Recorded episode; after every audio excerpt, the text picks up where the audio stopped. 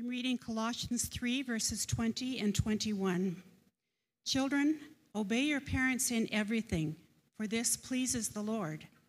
Fathers, do not provoke your children, lest they become discouraged. This is the word of the Lord. Please be seated.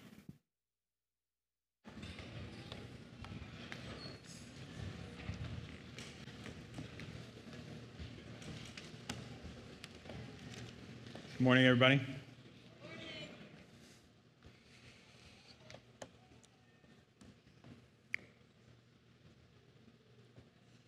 What makes life meaningful? It's a big question. It's a question that Pew Research poll asked in November of 2021 to people in 17 different nations. There was a lot of variation amongst some of the secondary answers, but one of the most interesting things in that poll was that among those 17 nations, 15 of them had the number one answer to this question, what makes life meaningful and significant? They said family and children. Here's the poll right here. 15 of the 17, that was the number one answer. I think it's fairly safe to say that, broadly speaking, family is considered to be one of the primary or most significant, most profound sources of meaning and significance in a person's life. Whether you are a member of a family or you have started a family, this is something that has the potential for great joy, great shalom, flourishing, peace. If you've ever held a newborn baby, you get a spark of that, a little glimpse of the joy that family can bring. It's supposed to be that way. And yet, it doesn't take much to imagine how damaging that source of significance can be, right? In the very healthiest families, very best case scenario, there are still deeply embedded sin patterns that get passed from generation to generation. Like a parasite, sin has attached itself to the good gift, the significant place of meaning we call family. And now it distorts and it destroys. Our ability to communicate with others is deeply impacted by the type of communication we experienced in our families growing up. The way that we view friendship, sexuality, finances, marriage, singleness, conflict resolution, generosity, all these things, they're deeply shaped for good and for bad by our families of origin, by our parents. This is the best case scenario. The best case scenario is that there are generational wounds that get handed down from one generation to the next, right? But many of you didn't grow up with the best case scenario. Many of you grew up in homes that experienced abuse, abandonment, neglect, addictions. Not everybody here experienced the best case scenario. And when I think about this, and I think about these generational patterns of sin, and I think about being folks here who've experienced such terrible, terrible things in family, and I compare it to that list where we see 15 of these 17 nations say that this is the number one source of significance and meaning. I wonder, how can it be that the well of meaning is also the well of damage? Is there hope that these patterns of being wounded and then wounding others can change? Are we doomed to just keep repeating the same cycle of pain? Generation after generation? Is there hope for something new, for something different? Can we somehow capture a window of that flourishing, that significance, that meaning that we so deeply desire in family? And how?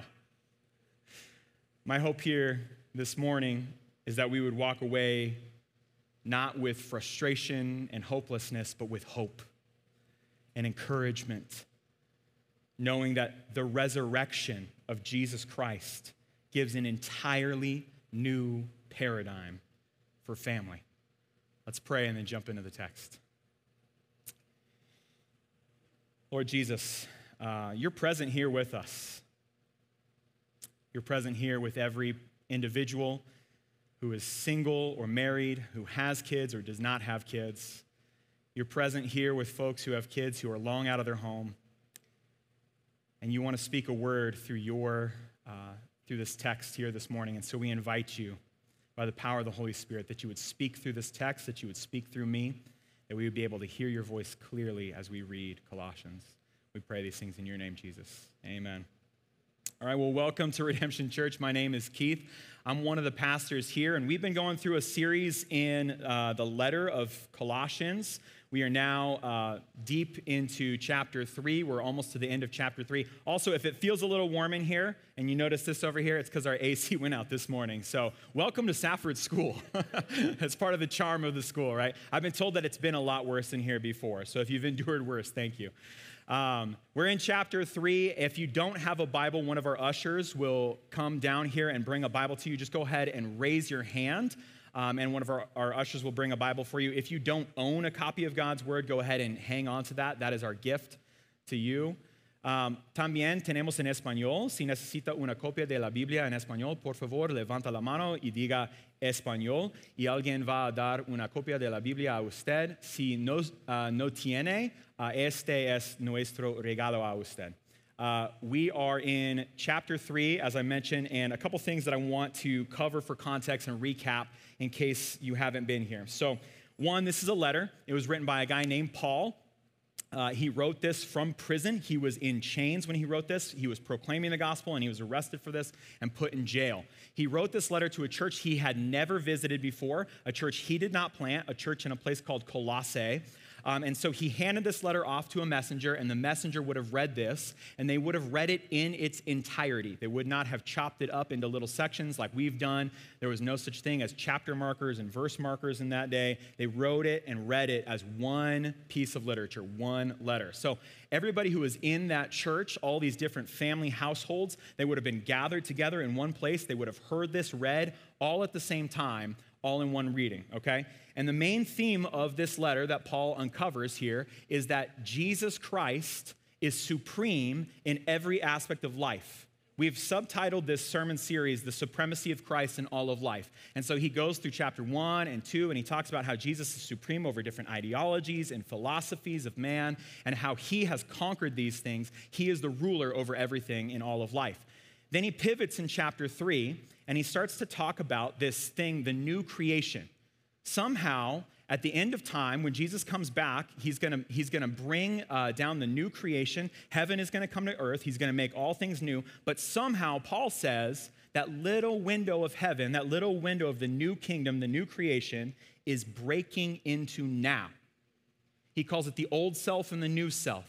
And he says, put off the old self and put on the new self. He says, live as though the identity that you have is in the new creation, not in the old creation, right? And to give an example, to kind of give some legs to what he means by this, he then turns his attention to the most basic social unit, a Roman household, okay? So in the first part of the Roman household code, you could say, he talks to marriages, husbands and wives. Then he talks to children and parents. And then lastly, he talks to slaves and masters. Easy texts, right? Easy text for us. So last week we looked at husbands and wives. This week we're looking at children and parents. And then next week we'll look at slaves and masters. So I think the first thing that we need to ask ourselves when we jump into this text then is what does a Roman household look like? What's the context here of who Paul is talking to? Who's his audience? So a Roman household was controlled and ruled by the father.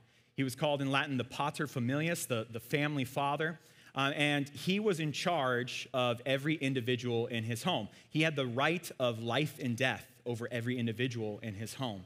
The emperor, the Roman emperor, called himself the pater familias of the empire, so you could think of the father, the pater familias of the home, as the emperor of the home. He was the boss. He was in charge, right? And also the Greeks and the Romans had a social hierarchy that was really based on this thing called the logos. The logos is the capacity for rational thought, for reason, for logic. And the Romans believed that only free adult male citizens held the full logos. They were the only ones who had the ability to rationally think, to logically think through things, and therefore they're the only ones who are allowed to hold positions in government. They're the only ones who are allowed to have certain status in society. One down on the notch, the Romans believed that women possessed maybe partial logos. Partial. So they're kind of like partial human beings in a sense. They didn't have the same capacity, and therefore they could not hold government positions or other positions of status. And at the very bottom rung of the social ladder, and if you're mad, this is the Romans. This isn't me. Okay, this is the Romans saying this. I don't like this either. This is wrong. That's why we're going through this text. At the very bottom of the rung were slaves and children, who the Romans believed held no logos, no logic, no rational capacity at all. They were more like animals than people. This is the way that O.M. Bakke says it in his book, When Children Became People. Plato frequently groups children together with other marginal actors in classical society, women, slaves, and animals. Aristotle does the same, emphasizing that animals have the same relationship to human beings as children do to adults. Animals are to human beings as children are to adults. You catch that? In the same way that stupid and foolish men are inferior to good and wise men. One consequence of such ideas is that the opinions of children were seen as of no more consequence than those of animals. Children in the structure of the Roman household were seen to possess no logic, no reason. Their opinions did not matter. They were more like animals than human beings. Also, they were more like tools. They were tools for their parents' honor, for their parents' legacy being carried on, but also they didn't have 401ks. They didn't have IRAs, right? There was no pension plan for these Roman citizens. And so they used their children in such a way for financial security in the future, right? This isn't entirely unfamiliar. We kind of have a generational expectation in most places that children would somewhat take care of their parents, but all their hopes and dreams were on their children financially providing for them once they were in old age. And so children were really more like tools than they were human beings. Cicero, this is also from O.M. Bakke in his book, Cicero made the well-known observation that it's difficult to find any reason at all to praise a child for his inherent qualities. It deserves praise only on account of the potential it has to become something in the future, that is, an adult human being with the qualities characteristic of adulthood. This is Cicero. This is what he said, a Roman philosopher. The thing itself cannot be praised, only its potential. The thing cannot be praised. But the reality was children were also expensive. And so the luxury of investing financially into your children really was with the upper classes. The lower classes did not necessarily have the financial resources to invest in many children in order to have a secure future financially. And so in the first century, many chose to practice expositio. Expositio is the practice of exposing newborns to the elements and allowing them to die. Children were not considered to have the same logos that adult free male citizens held, and therefore they were not considered to be really full people. Plutarch, another philosopher, believed that infants, newborn babies who still had their umbilical cord attached were more like plants than human beings. Once a child made it through the harrowing journey of infancy, and they were actually a part of the family, they could often be given over to become slaves for financial reasons, bondservants. Many were abused. Both sexually and physically abused. And in fact, many practiced the practice of pederasty, which is giving children over to have sexual relationships with adult men, and they considered that to be normal and good in the first century in Rome. And we gasp at all this in horror now. I know I did as I was reading through this book. What's really considered to be socially evil today or good today has been influenced not by the Romans, but it's been influenced by millennia of Christian thought. A revolution started in the first century in how to treat children well. And I want to argue that it started right here in Colossians chapter 3. So we look at this with critical distance historically, But it's because of 2,000 years of Christian salting of culture that we can look at it this way and say, wow, the Romans were brutish when it came to children, okay? The revolution starts in chapter 3 of Colossians.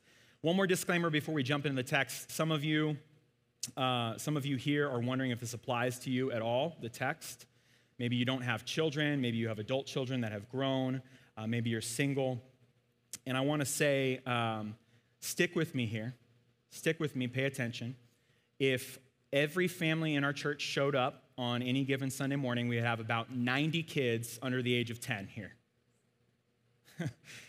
That's like the size of this auditorium down here, folks who are down here. 90 kids under the age of 10. And so I want you to think through it in this lens. We need you. I need you as a father. I need your help. We need you. We do this in the context of community. And so I want you to think, what does it look like for you to support and love and encourage individuals in our church who are a part of families, children in our church, parents in our church, okay? So think through it through that lens. All right. The revolution starts in chapter 3, verse 20. And I want to argue that there are 5 radical paradigm shifts from the old paradigm of Rome to the new paradigm of the resurrection, okay? 5 radical paradigm shifts. Radical paradigm shift number 1, children are not tools. Children are not tools. They are members of Christ's household. So we're going to look at verse 20 here. Colossians 3, verse 20, it says this, children, I'm just going to stop there, children. Now here's the interesting thing. Remember, children don't possess the logos, right? They have no rational capacity. They're not considered to be human beings as much as they're considered to be animals, right? Well, they're reading this text out, and when Paul is addressing the children, he is giving them something that no one in Colossae has given them. He's given them something that no one in the Roman culture has ever given them. He's giving them dignity. He's speaking to them. He's assuming they can understand instruction. They can receive instruction. He's treating them as though they were human beings made in the image of God. He addresses the children and he lets them know that these children are members of the household in their own right. And not just this household, but the household of Jesus, Jesus's household. Don't think that we're immune to this kind of old paradigm today, though. How often do children carry the weight of their parents' unfulfilled hopes and dreams? Has anyone ever been to a Little League baseball game? Marcus says he's putting his feet up on the couch. I'm like digging through your closet right now, right? We put our unfulfilled hopes and dreams and expectations on our children athletically. Maybe you wish that you were a better athlete, and so you put that into them. What about academically? You didn't get into this school. You didn't get into that school. And so you press and you push and you push, and they become an extension not of God's image, but of your own image. They become a tool for you fulfilling desires that you had unfulfilled. So don't think you're immune. The paradigm of the old world still is alive today, but that is not the paradigm that we ought to live in. That is not the paradigm of the resurrection. The paradigm has shifted. Children are no longer tools. They're members of Christ's household. That's number 1. Radical paradigm shift number 2. Love precedes obedience, not the other way around. Let me say that again. Love precedes obedience, not the other way around. Let's keep going in Colossians 3:20. It says this, children, obey your parents in everything. And all the parents cheer. There's not a lot of kids in here today, huh? But, suspect. Remember the old paradigm. Remember the old paradigm. Children were not treated well in the household. They were treated often as though they were servants for their fathers.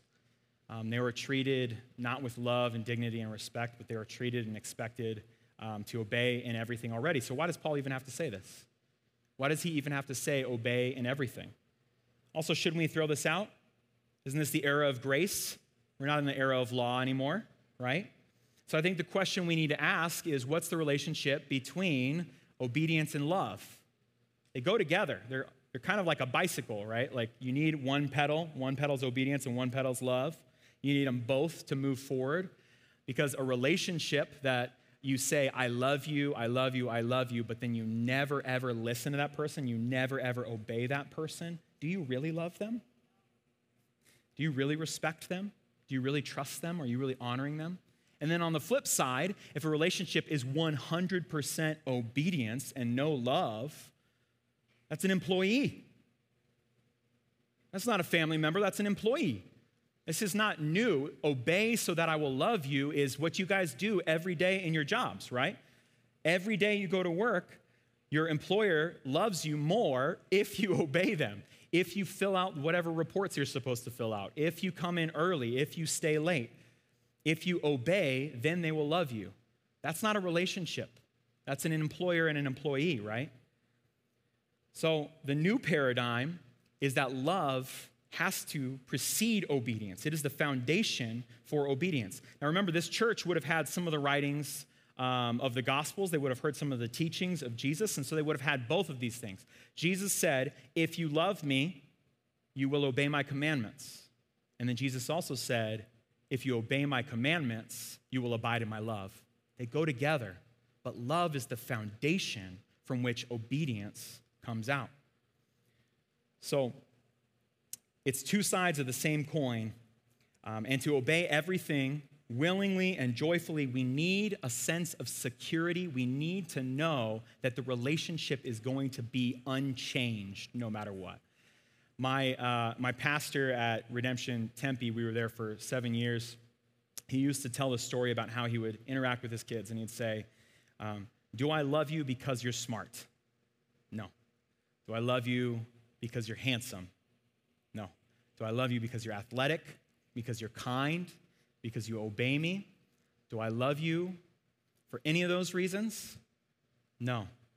I love you because I love you. Love itself is the reason. And out of that, obedience can flow freely. This is the same in our relationship with Christ. And this is how children ought to be treated. Love unconditionally will produce obedience. Do my kids still disobey? Yeah, they do. But I like to think that they're never afraid that they're going to lose relationship with their dad. They're never afraid of that, because they are loved unconditionally. Love precedes obedience. It's not the other way around. Radical paradigm shift. Number 3, Father isn't Lord, Jesus is Lord. Father isn't Lord, Jesus is Lord. So let's keep looking at verse 20. Children, obey your parents in everything, for this pleases the Lord. Paul is giving children a deeper and more significant motivation for honoring their parents. It's good to honor your parents, to obey your parents, because you want to honor them, because you want to please them. That's good. But he's giving something deeper. He's saying that there is a different Lord of your house. And this should have read like a record scratch when they read it, right? Because remember, the Father is the Lord of the home. The Father is the emperor of the home. He is the paterfamilias. He's in charge. What he says goes, right? But Paul says this pleases the Lord. He's not talking about the Father of the home. He's talking about Jesus when he says the Lord. The master of the house is not the Father anymore. It is Jesus Christ himself. He is the master of the home. This is a literal reshaping and reforming of this institution of the home. Now they all sit under one Lord. Father and children sit under the same Lord. And children, as people in their own right, full image bearers of God in their own right, they can now please the Lord Jesus in what they do. So hear me, kids, if you are here, children. Jesus is with you. Jesus is pleased when you obey. He is honored when you listen and when you follow through. He's your king, and he's your parents' king. You all will report to him someday. And when he sees you choosing to listen and to obey, he's going to smile and he's going to say, well done. Well done. Your parents are not the only ones watching, kids. Jesus himself is watching you, and he's pleased. Father isn't Lord, Jesus is. Radical paradigm shift number 4, forgive. Don't fight. Let's continue in verse 21. Fathers, do not provoke your children. So here's the instruction for fathers. And it's interesting, again, they're the masters of the home. They probably aren't used to getting instructions. They're probably not used to getting commands from somebody, especially somebody they've never met who's in jail hundreds of miles away, right? But they get an instruction. They get a command. And the command is, do not provoke your children. Do not stir them up to anger. And I do think that this applies to anyone who's a parent, anyone who deals with children. If you're an elementary school teacher, this applies to you too. But I think Paul's speaking especially to the dads. I think he's speaking especially to the people who hold a position of authority and power in their home. The old ways of the Roman Empire are gone now. Do not provoke your children, right? Abuse, that's gone. That cannot be a part of Christian home anymore. It's banished. Amen? Abandonment, that's banished from a Christian home. That is not a part of the resurrection paradigm. It does not belong. But I think Paul is raising the bar pretty high here, because do not provoke could mean so many things, right? Bless you. Provoking could be ignoring. Sometimes I sit and I'm scrolling through things on my phone, and my kids will walk up to me and they'll do this really annoying thing where they put their hand over the phone or they'll smack it out of my hand. Daddy, look at me. Pay attention to me. Daddy, I want to show you something. Daddy, listen. Provoking could be ignoring, because what am I doing by saying I don't care about what you have to say? I'm back in the old paradigm. Your opinion doesn't matter. You're like an animal to me. Provoking could be ignoring. Provoking could also be teasing your kids. And I am preaching to myself here, folks. I love to tease and razz my kids, and it does drive them crazy. You know who teases people? You know who has power and teases someone who doesn't have power? You know who is bigger and teases someone who's smaller? Bullies do that. Bullies tease people. This is excluded from the new paradigm of being a parent. The resurrection paradigm has no place for bullying. No. Do not provoke your children. Provoking could also be having a rule for every little thing in your home. Everything could have a rule, right? Being flexible or inflexible and rigid and changing the rules constantly. Sometimes my kids do something that's so annoying. I'm like, you can't do, there's a rule. You can't do that annoying thing. You got to stop that immediately, right? That sound, there's a rule against that sound in our home. You can't make that, okay? But you have to ask yourself, and I need to ask myself this, does this rule help them to obey and to trust the master of the home? Remember, who's the master of the home? Jesus, right? Does it help them to love and obey the master of the home? Or does it help me to stop being annoyed? See, having too many rules can provoke your children to anger. And provoking doesn't produce good stuff. Provoking usually yields the fruit of strife. Have you experienced this? Provoking leads to fighting. It leads to arguing. It leads to yelling. It does not yield peace in your home. It yields strife. If children are members of God's household, if they're human beings in their own right, if they're image bearers of God, we as parents need to be willing to treat them that way. Amen? And that means we need to ask for forgiveness. That's tough. That's tough to ask your kids for forgiveness. But when it's needed, you need to ask for forgiveness. Remember, Paul just said this in verse 13 of Colossians. This is just 7 verses back. Bearing with one another, he's talking to all Christians in the home, including children, bearing with one another, and if one has a complaint against another, forgiving each other as the Lord has forgiven you, so you also must forgive. In our home, we have a rule, and it is a very humbling rule. I didn't make the rule up. My wife did, but it's a good rule. Whenever we apologize, the apology must include the words, "Will you forgive me? Will you forgive me?"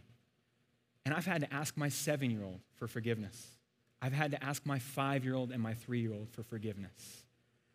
But that builds intimacy and builds relationship, and the fruit of forgiveness is love. The fruit of fighting is strife. So there's a new paradigm. It's not fighting, it's not provoking, it's forgiveness. Kids, your parents make mistakes. They are not perfect people. You need to forgive them when they ask for forgiveness.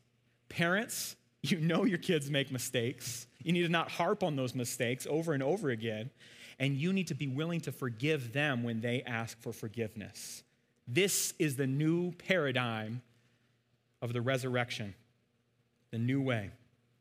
Last one, radical paradigm shift number 5. Build, don't break. Continuing in verse 21, fathers, do not provoke your children, lest they become discouraged. Lest they become discouraged. The words "become discouraged" could literally be translated "lose heart." Provoking your children, whether it's by the extremes of abuse and abandonment, or by the more common things of controlling and ignoring, it can cause them to lose heart. It can cause them to give up hope. You can crush a child's spirit. The old paradigm of the Roman home, that was probably a desirable outcome, right? If you crush someone's spirit, they obey better.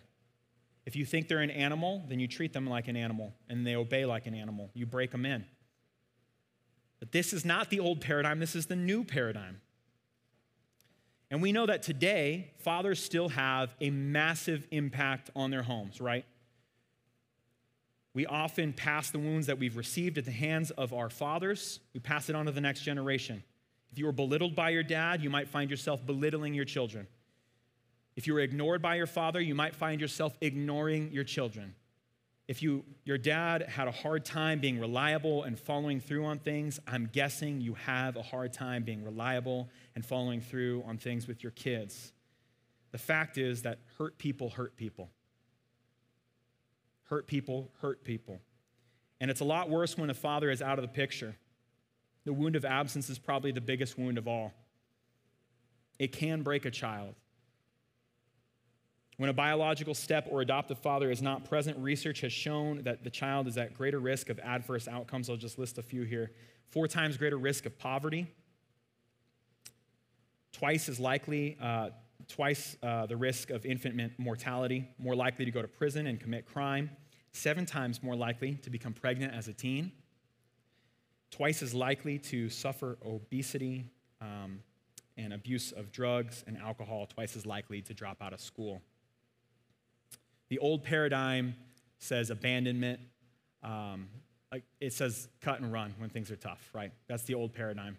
And it can cause a child to lose heart, to become disheartened and discouraged. But Paul has given a new paradigm. There is a new life that comes with the resurrection, new hope. Fathers ought to encourage their children, not break them. Build them up. Remember, Paul said this in verse 16, "Let the word of Christ dwell in you richly, teaching and admonishing one another in all wisdom, singing psalms and hymns and spiritual songs with thankfulness in your hearts to God." The new creation paradigm, the resurrection paradigm, means that instead of trying to dominate and discourage, you teach with patience. The new creation paradigm means that you admonish gently. The new creation paradigm means that you sing songs together. The new creation paradigm means you express gratitude to and for one another. The new creation paradigm assumes that you're there for your kids. Physically is a great start, being present, but emotionally there, spiritually there for your kids. The new creation paradigm, the resurrection paradigm, is unfolding as we speak in the midst of the church. And now we're getting to see the transformation, the revolution, begin in the most basic of institutions, the home. Build up your kids. Don't break them down. You all, folks, are called to be a part of that new creation paradigm. And you might be asking yourself, how do we do this? I've tried in my house. You just don't know my kids. I don't. And maybe you feel like you're being beaten down. Maybe you felt beaten down as a parent before. You're trying, and you know that you're responsible for some of the strife in your home, but you don't know how to move forward. You want to see those generational sin patterns break, but you see them coming out in your words and in your actions still.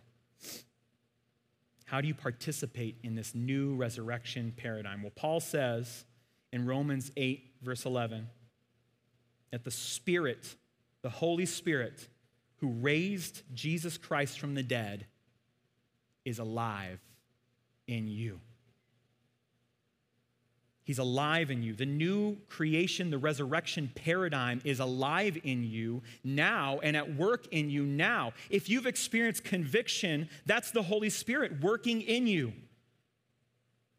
If you've experienced growth in patience and gentleness, that's the Holy Spirit at work in you.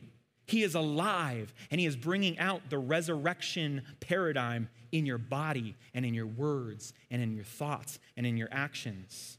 He's transforming you, but not only you as an individual, because when Paul says these words in Romans 8:11, it is you, plural. It's y'all, right? The Spirit of him who raised Jesus from the dead dwells in y'all. He's saying, you can't do this alone. The resurrection Spirit is alive here in this community, in this place, collectively, corporately, together. The Spirit is alive and at work. You can't do it alone. I can't do it alone. We can't do this alone. We need each other because we experience the new creation paradigm in the context of community. Don't miss it. Single folks, we need you. Families need you. People who don't have kids, we need you. Folks who have kids that are grown and out of the home, we need you. Families need you. Kids need you. The resurrection paradigm comes alive, and it is at work in the context of God's people here in this place. The Spirit of Jesus is alive, and he is transforming families so that they might be a tiny little glimpse of shalom, a tiny little glimpse of that significance that so many people want to find in family. The old paradigm does not have a place here in this building, in this people any longer. Let's live in light of the resurrection paradigm, the new paradigm. Let's pray. Holy Spirit, we pray that you would descend on this people. We pray that you would bring hope and encouragement to places that have felt desperation. God, the homes that are filled with strife and discouragement and fighting, the parents who feel tired and lonely, the single parents who are struggling. God, we pray that you would bring them alive by the power of your Spirit at work in them as individuals. But we also pray that you would bring us alive as a church, to come around them, to support them, to help them to experience a glimpse, a window of the resurrection life in their home. God, we pray for shalom, for peace, for flourishing, for wholeness in these homes, so that we might embody in our homes and in our community the new paradigm of the resurrection and the life. We pray these things in your name, Jesus. Amen.